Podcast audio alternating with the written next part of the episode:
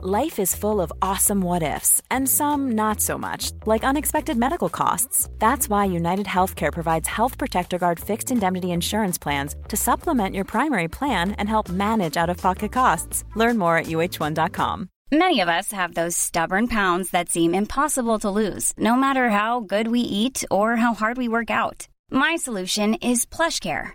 PlushCare is a leading telehealth provider with doctors who are there for you day and night to partner with you in your weight loss journey. They can prescribe FDA-approved weight loss medications like Wagovi and Zepbound for those who qualify. Plus, they accept most insurance plans. To get started, visit plushcare.com slash weight loss. That's plushcare.com slash weight loss. Hey, it's Ryan Reynolds, and I'm here with Keith, co-star of my upcoming film, If, only in theaters May 17th. Do you want to tell people the big news? All right, I'll do it. Sign up now and you'll get unlimited for $15 a month in six months of Paramount Plus Essential Plan on us. Mintmobile.com slash switch. Upfront payment of $45 equivalent to $15 per month. Unlimited over 40 gigabytes per month. Face lower speeds. Videos at 480p. Active Mint customers by 531.24 get six months of Paramount Plus Essential Plan. Auto renews after six months. Offer ends May 31st, 2024. Separate Paramount Plus registration required. Terms and conditions apply if rated PG.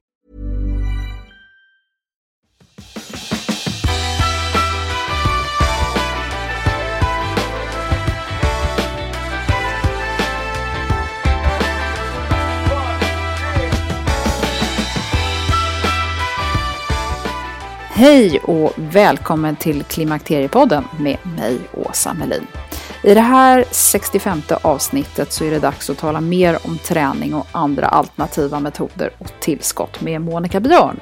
Hon är entreprenör inom hälsa och träning och Monica är en otroligt aktiv kvinna som verkligen satt sig in i det här med klimakteriet och vad det innebär. Genom arbetet med boken Stark genom klimakteriet har hon skapat sig en stor och bred kunskap som kan vara till hjälp för alla faser, symptom och utgångslägen.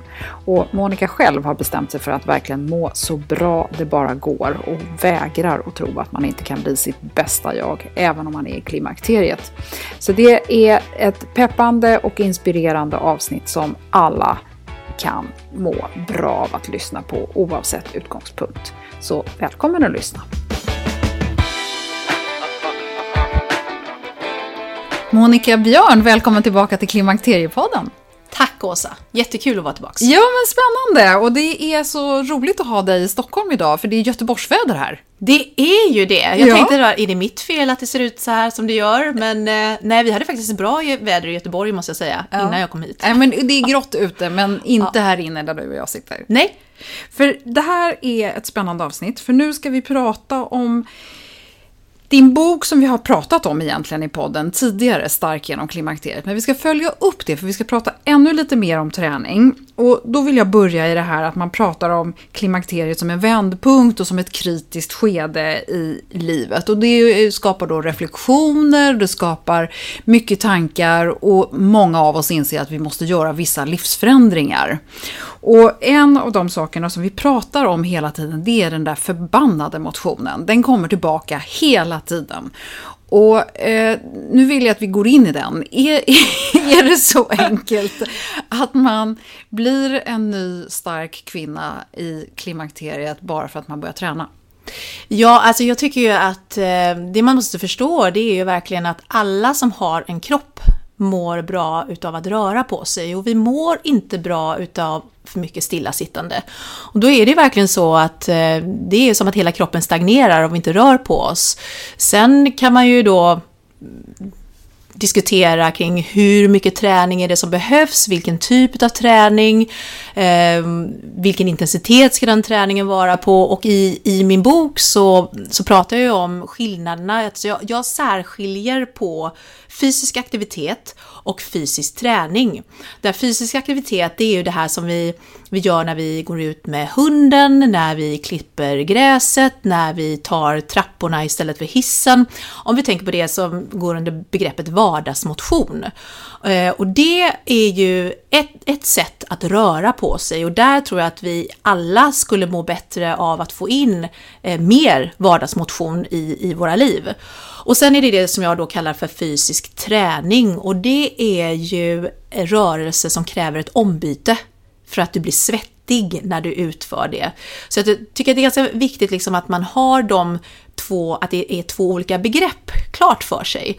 För att när man tittar på den forskningen som har gjorts, om vi tänker då eh, om man vill bli av med, med, sina värmevallningar och svettningar med hjälp av träning, då är det ju framförallt styrketräning och även konditionsträning som man har tittat på och då är det ju upp till svettgrad och då har det inte räckt med den fysiska aktiviteten. Sen vet vi ju att med fysisk aktivitet så minskar vi risken ändå för vissa livsstilssjukdomar, så att det är absolut inte så att eh, fysisk aktivitet inte är bra, utan, utan det är ju att hitta en kombination utav de här två som egentligen, eh, tycker jag då, är, är det bästa. Mm.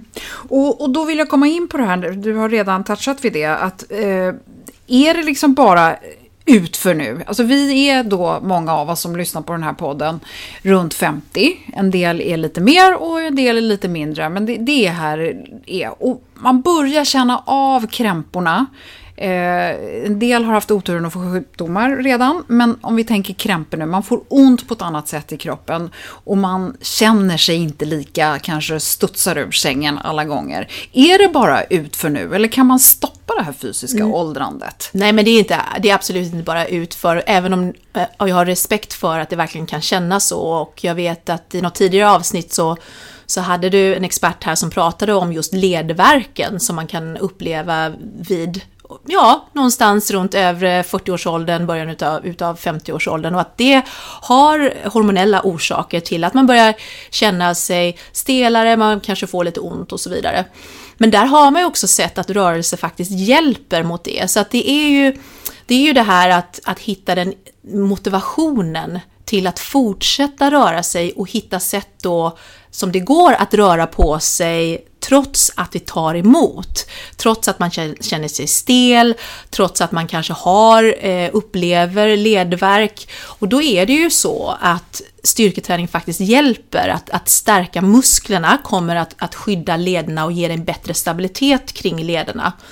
Och jag brukar lite skämtsamt säga det på mina föredrag att om, om vi tittar liksom genom en kvinnas livstid, eh, livstid så är det ju så här att i jag brukar säga så här, i 20 och tidigt 30-årsålder, då kommer vi undan med nästan vad som helst. Alltså då kommer vi undan med sena kvällar, eh, vi, vi kanske tränar liksom lite sporadiskt och vi äter kanske inte alltid optimalt och vi sover absolut inte optimalt, vi har så mycket om oss och kring oss.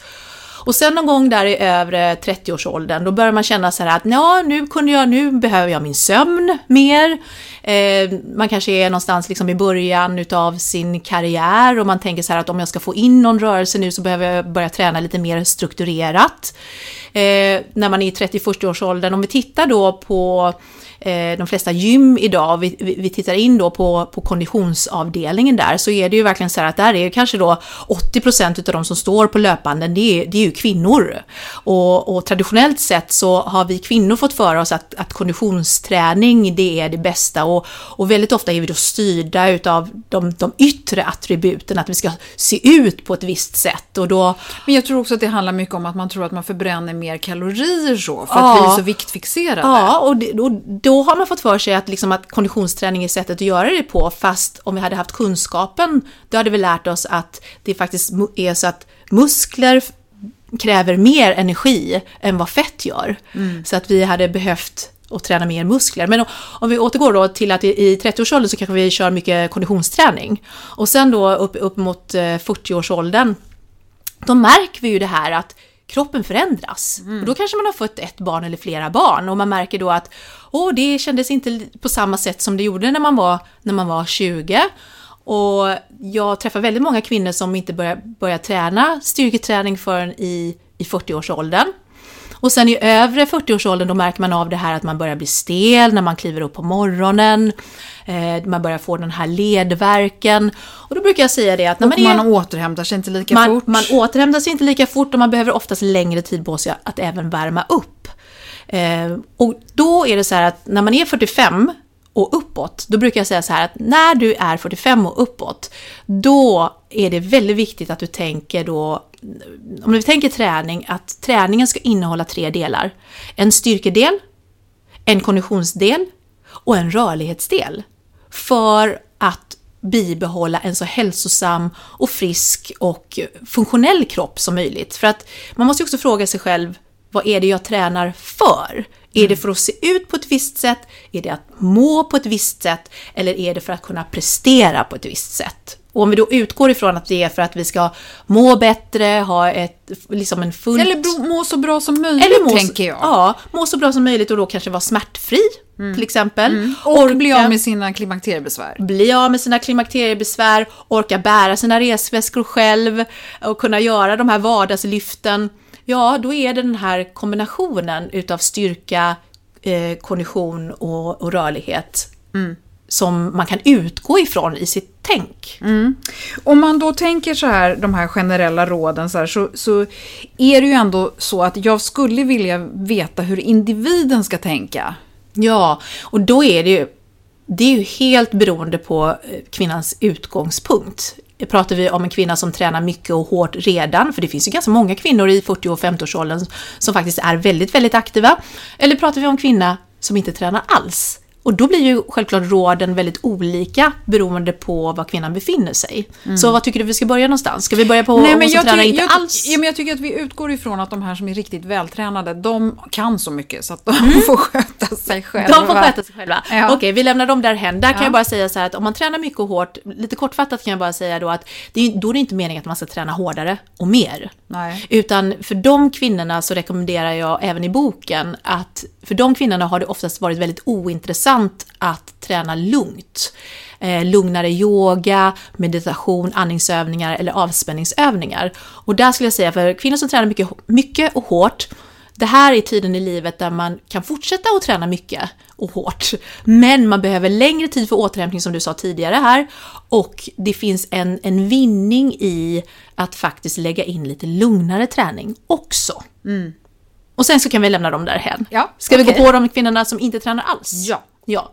Så för er lyssnare som inte tränar alls så vill jag inleda med att säga att det är aldrig för sent att börja. Det är aldrig för sent att börja. Och står man på noll träningsminuter idag så kan det bara bli bättre. Och det första jag skulle säga det är att eh, börja med promenader, gör dem längre, gör dem oftare. Så det är ju ett sätt då att, att ha en progression i den här dagliga eh, rö- rörelsen, banken om man ska säga. Eh, och sen skulle jag säga att antingen om man är en person som verkligen, verkligen inte vill gå på gym till exempel, man, man kanske till och med inte bor i närheten utav ett gym. Då finns det ju så många olika källor utav, det finns på YouTube, det finns böcker, jag skriver i boken med olika övningar man kan göra hemma i vardagsrummet med väldigt enkla hjälpmedel där man kan göra ganska basövningar i, i styrka eh, och där det är man, man känner sig väldigt svag i början, då börjar man med egen kroppsvikt. Man börjar där man är helt enkelt. Och börjar med få repetitioner och väldigt noggrann med tekniken. Eh, bor man på ett ställe där man har, kanske har tillgång till gym, och man har möjligheten att anlita en personlig tränare så är det ju ett ypperligt tillfälle då att faktiskt investera i sig själv.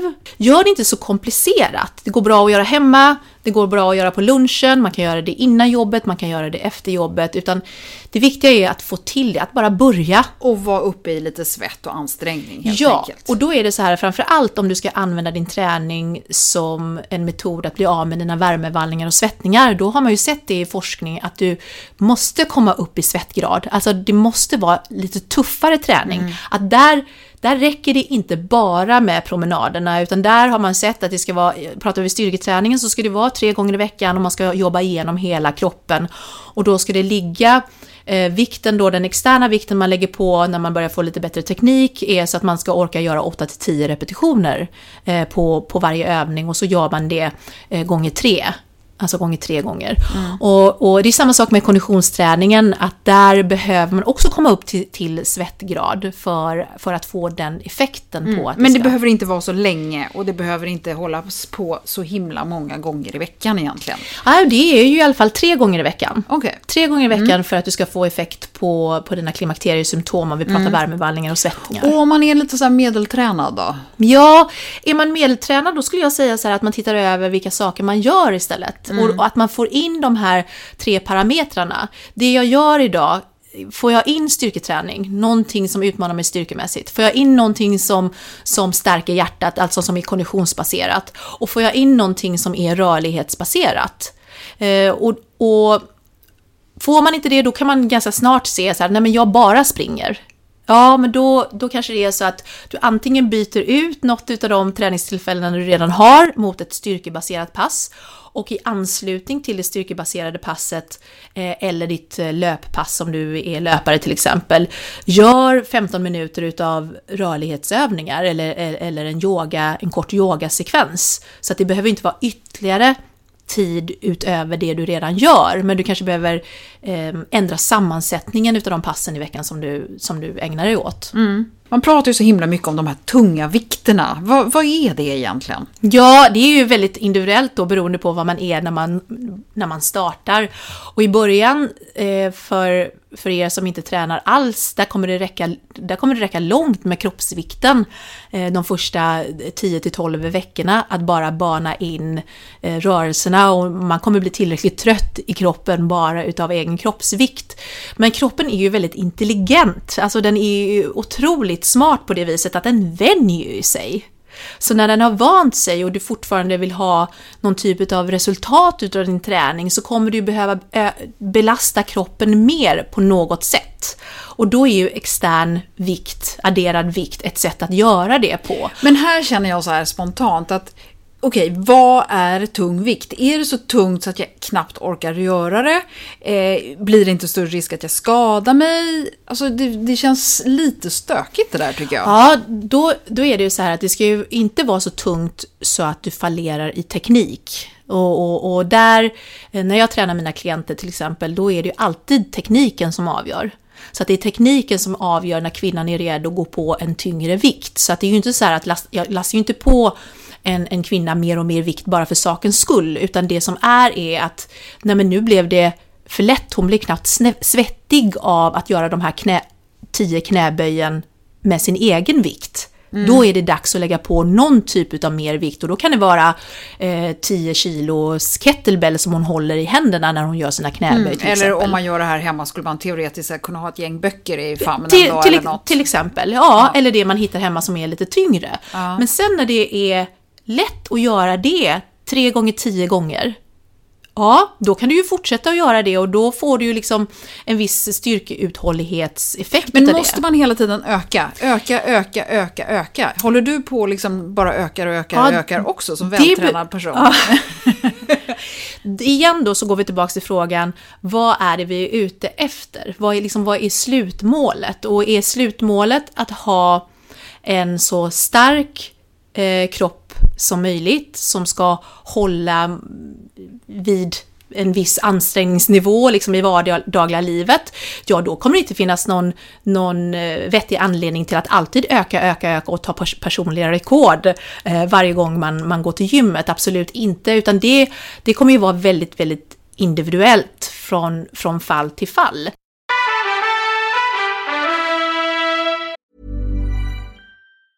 Hey, it's Danny Pellegrino from Everything Iconic. Ready to upgrade your style game without blowing your budget? Check out Quince. They've got all the good stuff shirts and polos, activewear, and fine leather goods, all at 50 to 80% less than other high end brands.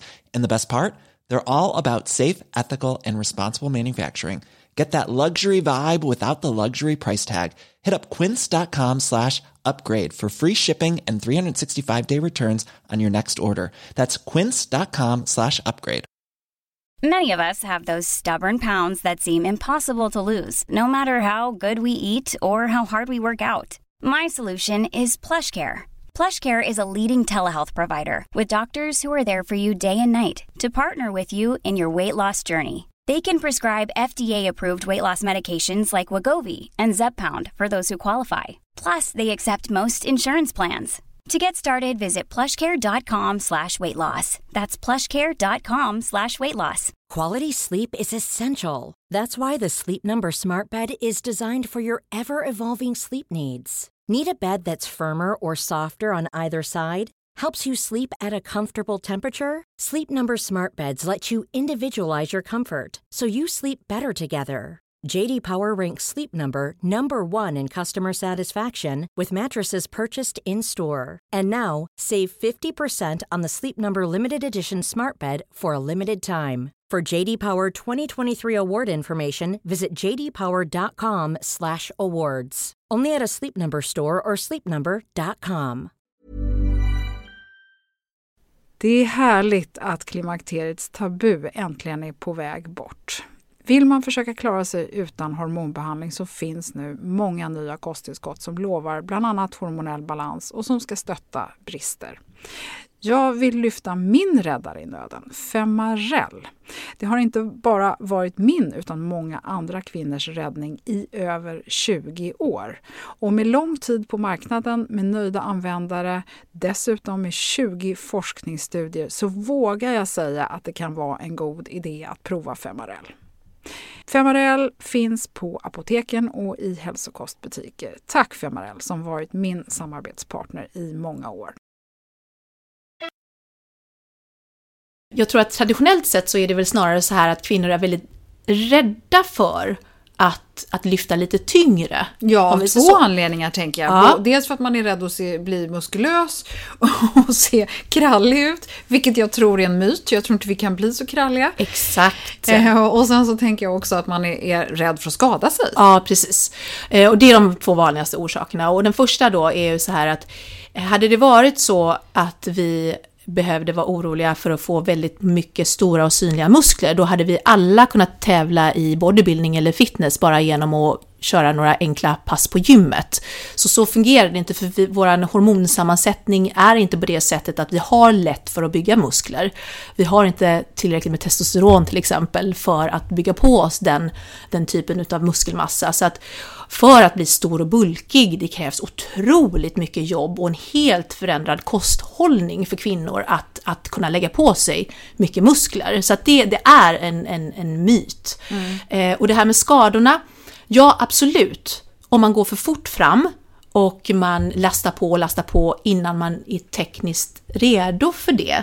Men där går jag tillbaks till det här med att, att eh, verkligen successivt jobba systematiskt och gärna då med en tränare eller efter ett träningsprogram så att man inte går för snabbt fram. Mm. Och då är det eh, ingen fara. Och, och det som kan göra mig lite ledsen över det, det är, det är lite grann att det är som att leva kvar en föreställning om kvinnan som, som lite svag.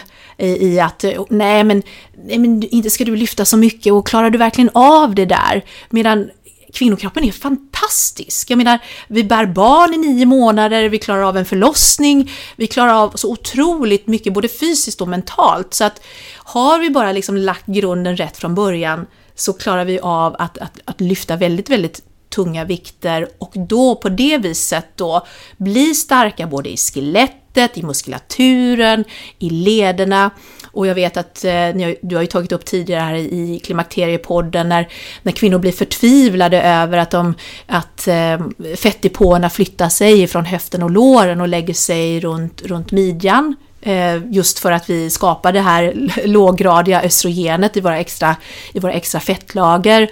Och, och jag blir också kontaktad av kvinnor som blir förtvivlade. Åh, min, min kroppssammansättning ser helt annorlunda ut nu, vad ska jag göra? Och, och där, där hjälper det är sällan att bara fortsätta och köra på med all den här konditionsträningen. Utan, utan att ökar du muskelmassan, då är det ju faktiskt så att muskler förbränner helt enkelt mer än fett även i vila. Så att energiåtgången blir, blir högre. Och muskler har en högre densitet än fett. kan du också flytta om den här eh, alltså kvinnokroppen som går från den klassiskt eh, rundade kring höfterna till den mer manliga kroppen när östrogenet sjunker? Kan du också bromsa den utvecklingen? Så här är det, det är ju klart att det går. Frågan är är det det kvinnan vill fokusera på? Nej, men för en av frågorna som jag mm. tänker är ju att när man lyfter tyngder och man, man skapar den här eh, träningen som är lite tyngre och får lite mer muskulatur så ökar du testosteronet och då tänker jag att man kanske i samband med att östrogenet sjunker i alla fall så kanske man gasar på det där. Alltså, det är ju så här att det krävs så mycket träning för det. För att, för, att, för att du ska eh, öka testosteronnivån så pass mycket i, i en kvinnokropp, att då får nästan kvinnan sluta jobba och bara fokusera på träningen. Så att för, för, för de absolut majoriteten utav, kvinnor kommer inte att behöva att vara oroliga för det. Nej, men då släpper vi det. Jag vill prata om också komplement till det här. Om man nu lider av sina klimakteriebesvär och inte vill ta till några hormontillskott. Vad, vad ska man ju ta till då, då när det liksom ändå inte har löst sig? Ja, symptomen är ju väldigt individuella. Och vi är väldigt olika som personer. Så att jag har ju presenterat metoder allt ifrån akupunktur, som det också finns viss forskning på, som visar att, att det hjälper många kvinnor gentemot värmevallningar och svettningar. Eh, kosttillskott, olika typer av naturmediciner eller alternativa mediciner beroende på vad man vill kalla det. Eh, och, och jag tänker så här att utifrån vad man är för personlighetstyp, vad man tycker att man har liksom över i tid, vilken typ av egen investering man vill göra, hur dåligt man mår. För jag har full respekt, och jag vill verkligen, verkligen poängtera det, jag har full respekt att, att har man inte sovit ordentligt på flera månader eller kanske uppemot ett år. Eh, man, man är nedstämd, man har hjärndimma, man har värk i hela kroppen och he, hela personligheten känns förändrad. Ja, det kanske inte är det första, om man inte tränar idag eller rör på sig, det, är inte, kommer inte vara det första man tänker på. Nej men nu köper jag ett gymkort. Utan då kommer det ju vara så här att man vill kanske välja någon av de andra metoderna. Och då är det ju till exempel. Det är ju då akupunktur, det är kosttillskott, det är eh, naturmediciner som då det faktiskt också finns en hel del forskat på och att det har hjälpt många kvinnor. Det är också fytoöstrogener och att man kan tänka på lite grann eh, vilken, kost, vilken kosthållning man har. Att man då kanske har, om man är rökare, att man gör sitt bästa att sluta röka. Eh, att man funderar, man vet också att alkohol kan vara en trigger för värmevallningar och svettningar. Att man tänker, ah, finns det någon möjlighet, ja, om jag, de, de här glasen vin som jag dricker i veckan, är det någonting som jag kan plocka bort under en viss tid? Eh, och då tycker jag att det är ute efter de lösningar som finns. Mm, det ska ligga hos kvinnan att kunna avgöra vad känns rätt för mig.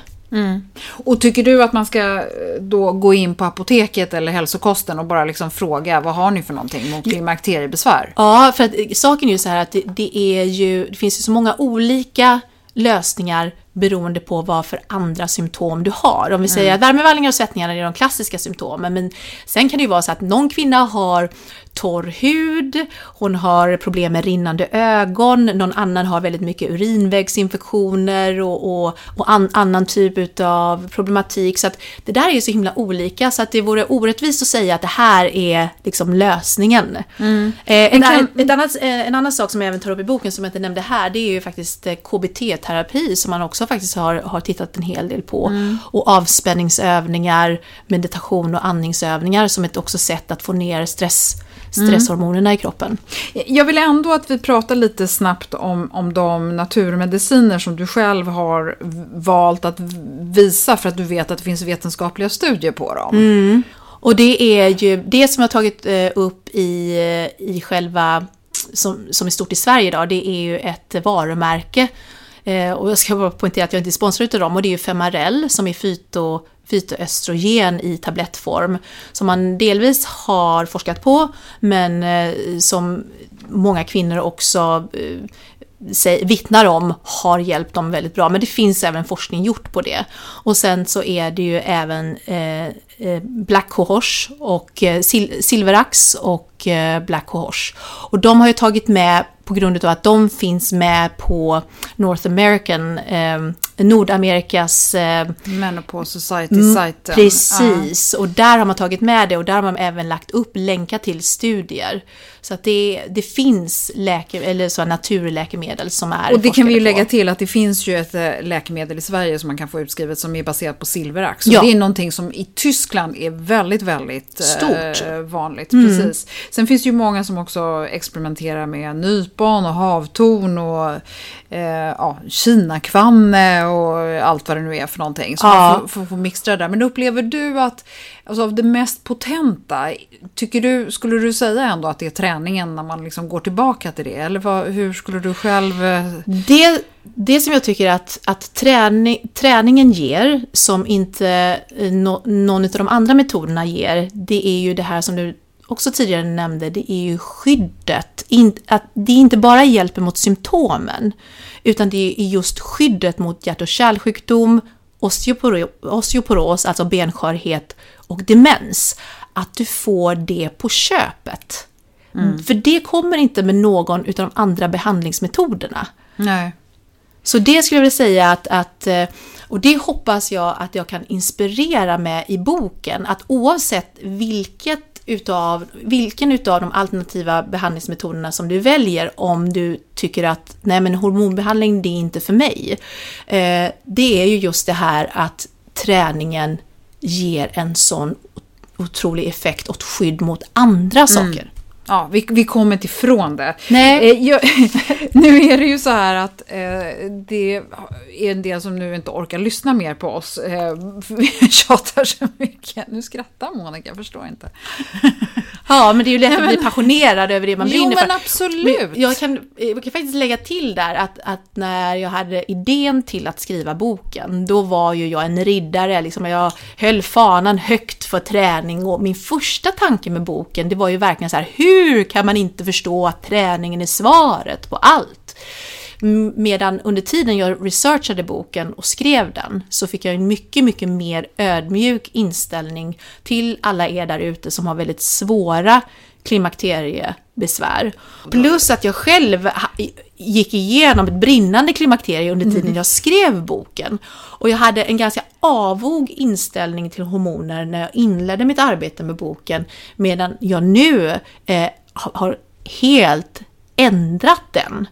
Eh, och jag tycker så här att har man svåra besvär eller man inte kan liksom sköta sitt dagliga arbete så är det ju faktiskt så att hormoner är väldigt, väldigt potent. Det hjälper direkt medan många utav naturmedicinerna, kosttillskotten, det tar uppemot en tio veckor för det att, att, att, att verka. Men förhoppningen är ju att när man läser boken och läser om träningens andra effekter att man kanske tänker så här att när jag väljer det här alternativet och när jag mår lite bättre, då är jag motiverad till att börja röra mig mer och träna också. För att jag vet att det får massa andra positiva effekter med sig. Eh, nu var du nästan inne på det själv. Jag tänker på det här, eh, det du har lärt dig nu efter att du har skrivit bok. Vad hade du lagt till? Vad hade, vad hade det sista kapitlet, eller tilläggskapitlet varit idag? Mitt tilläggskapitel hade nog varit eh, att jag hade fyllt ut eh, Eh, min egen resa med... Eh, för att när jag skrev boken, då hade jag fått mina symptom under, liksom under kontroll med hjälp av kosttillskott. Och kosttillskotten hjälpte i sju månader. Och då med den kunskapen som jag, eh, som jag skaffade under tiden jag skrev boken så visste jag att det kommer inte vara, med stor, stor sannolikhet kommer inte det vara för evigt. Att, att jag kommer att kunna hålla eh, symptomen helt och hållet i schack med kosttillskotten. Och då hade jag redan bestämt mig att kommer mina symptom tillbaks, då kommer jag att testa eh, bioidentiska hormoner. Ehm, och ehm, då gick jag över på bioidentiska hormoner i somras. Eh, och under tiden i slutfasen av när jag skrev boken, och det kom med lite kort om det, så var det ju så här att jag började fundera på det här mer filosofiska kring, okej, men det är ju en sak att vara symptomfri, men hur kan vi bli vårt bästa jag i den här faktiskt fantastiska perioden i vårt liv när vi är symptomfria? Det är ju väldigt häftigt att vara runt 50 och hur kan jag liksom må så bra som möjligt där? Och den sista fasen nu som jag befinner mig i nu är ju att jag håller på att eh, testa, jag är både på bioidentiska hormoner och kosttillskott. Och, Och hård träning. Och, och varierad träning ska vi säga. Alltså tror du nu på riktigt att man kan må bättre än någonsin? I varje cell utav min kropp så tror jag det.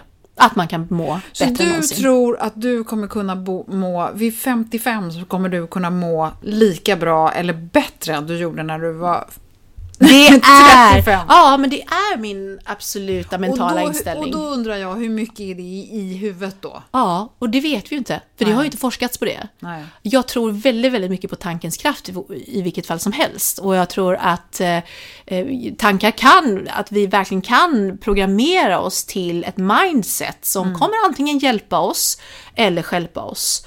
Och, och där jag är i livet idag, i, i den här kroppen, i det här mentala tillståndet, så kan jag säga att det finns Eh, vilda hästar hade inte kunnat dra mig tillbaks liksom 20 år i tiden och, och liksom, kan, kan du göra om det här nu? Nej, jag är jätteglad att vara där Men vad jag är. är det som har gjort att du känner så här då? Men jag tror att det är att ha förmånen nu då att leva i en symptomfri kropp. Eh, jag är, är liksom starkare än någonsin, jag har god kondition och jag har ju mina egna personliga klättrar till vad jag anser vara liksom stark och god kondition för mig. Men framför allt liksom att jag vill känna mig frisk. Jag vill vara smärtfri, för smärta är inte ett normaltillstånd i kroppen. Och jag vill känna att jag har min kreativitet och min livsglädje och min livsgnista kvar och att jag orkar slutföra projekt och göra de sakerna som jag verkligen har passion för i livet. Det för mig är att leva liksom ett hälsosamt liv i en stark och frisk kropp. Eh, och, och verkligen vara tacksam över det. Och hur mycket, slutligen så vill jag bara prata om det här. Nu har ju du och jag råkat vara med i en period där plötsligt klimakteriet har lyfts. Där vi, vi är, trots vårt åldersfixerade samhälle, så har vi nu fått börja prata om klimakteriet. Och de som fortfarande fnissar om det fnissar inte riktigt lika högt längre. Och de som skojar om det skojar definitivt inte lika högt om det. Vad, vad, vad tror du att, vart är vi på väg när det gäller det?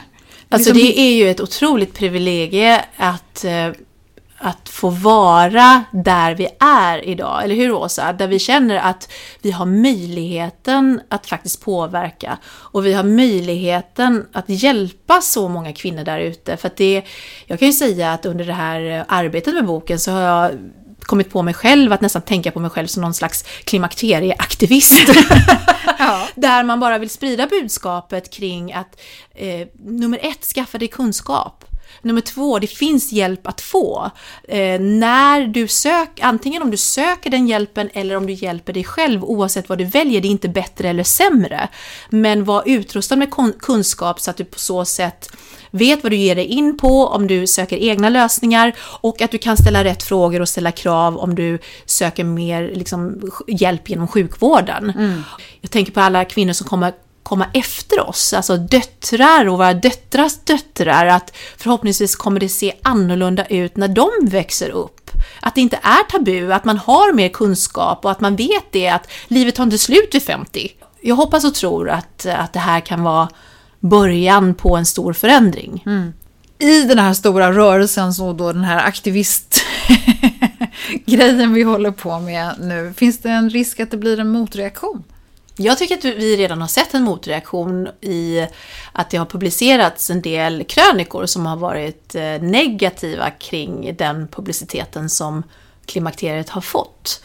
Eh, och jag vet inte, men det kanske är ett tecken på att det är så stort som det är. För är det inte alltid så att när, när något fenomen tas upp egentligen på, eh, på bred front i media så kommer det alltid någon typ av motreaktion. Eh, och jag tycker det är väldigt synd eh, och framförallt tycker, kan jag tycka att det är, är extra synd att kritiken har kommit från andra kvinnor. Eh, och där man har eh, på något sätt sagt att nej men behöver vi verkligen tjata om det här mer? Och, och personligen tycker jag att vi behöver tjata om det mycket, mycket, mycket, mycket mer. För att eh, om det är någonting som också har framgått under det här senaste året, som när, när jag har liksom researchat och, och läst på, då är det ju verkligen att kvinno, kvinnohälsofrågor är ju väldigt eftersatta. Och eh, får även mindre forskningsanslag. Så jag kan tycka att det finns väldigt mycket kvar att göra där. Och därför kan jag, kan jag känna att jag kan känna mig lite ledsen och besviken över det, att, att, det, att, det har kom, att det har höjts kritiska röster överhuvudtaget. Mm. Nej, men du är en stor förebild Monica och jag är jätteglad för att du eh, har varit med i Klimakteriepodden igen och delar med dig. Det känns väldigt peppande och jag tror att många som lyssnar på det här faktiskt, eh, om man inte började lyssna med det här avsnittet i öronen när man var ute och promenerade så hoppas jag att man känner för att ta en rask promenad efter att man har lyssnat på avsnittet. Ja, tusen tack. Tack för att jag fick komma tillbaks. Ja.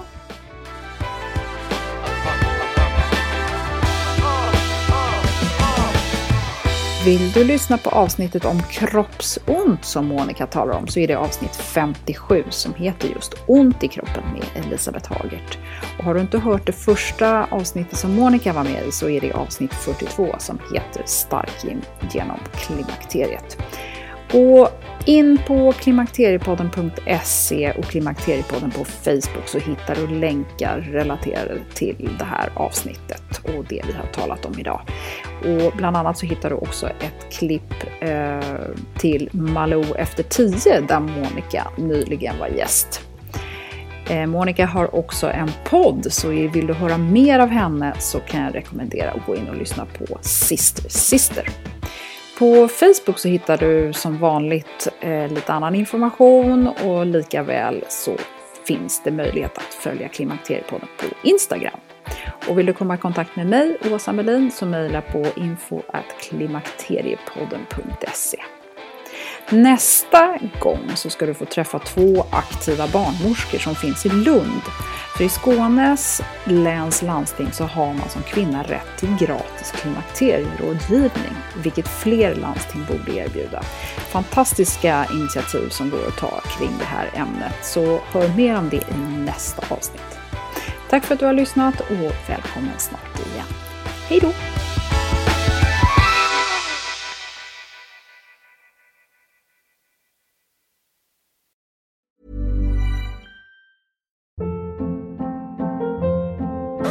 Hold up. What was that? Boring. No flavor. That was as bad as those leftovers you ate all week. Kiki Palmer here, and it's time to say hello to something fresh and guilt-free. Hello Fresh. Jazz up dinner with pecan-crusted chicken or garlic butter shrimp scampi. Now that's music to my mouth. Hello Fresh. Let's get this dinner party started. Discover all the delicious possibilities at hellofresh.com. Imagine the softest sheets you've ever felt. Now imagine them getting even softer over time. That's what you'll feel with Bowl and Branch's organic cotton sheets. In a recent customer survey, 96% replied that Bowl and Branch sheets get softer with every wash. Start getting your best night's sleep in these sheets that get softer and softer for years to come. Try their sheets with a 30-night guarantee. Plus, get 15% off your first order at bowlandbranch.com. Code BUTTERY. Exclusions apply. See site for details.